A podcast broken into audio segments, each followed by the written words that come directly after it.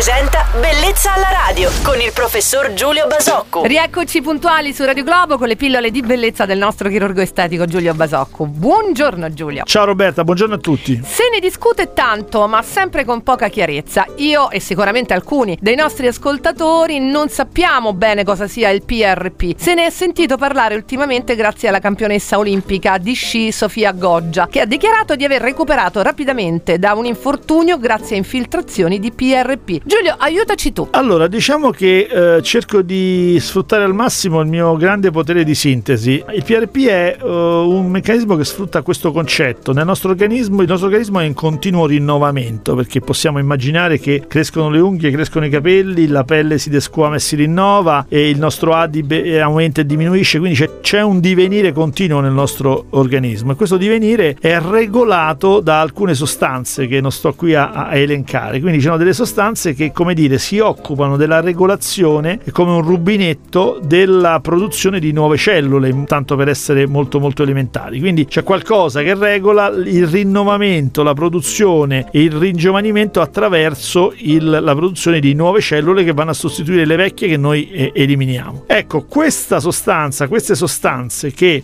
si occupano di questa regolazione sono le sostanze che i medici, i chirurghi plastici, gli ortopedici, gli oculisti, tanti medici oggi vanno a cercare e le cercano all'interno delle piastrine del nostro sangue, eh, sono delle cellule ancora non perfettamente identificate, non perfettamente controllabili, ma che genericamente stimolano la riproduzione, la produzione di cellule nuove. Affascinatissima da questa tua spiegazione davvero dettagliata sul PRP. Giulio, grazie. Il nostro chirurgo estetico Giulio Basocco torna domani su Radio Globo. Buon giovedì Giulio. Ciao Roberta, buon giovedì a tutti. Bellezza alla radio.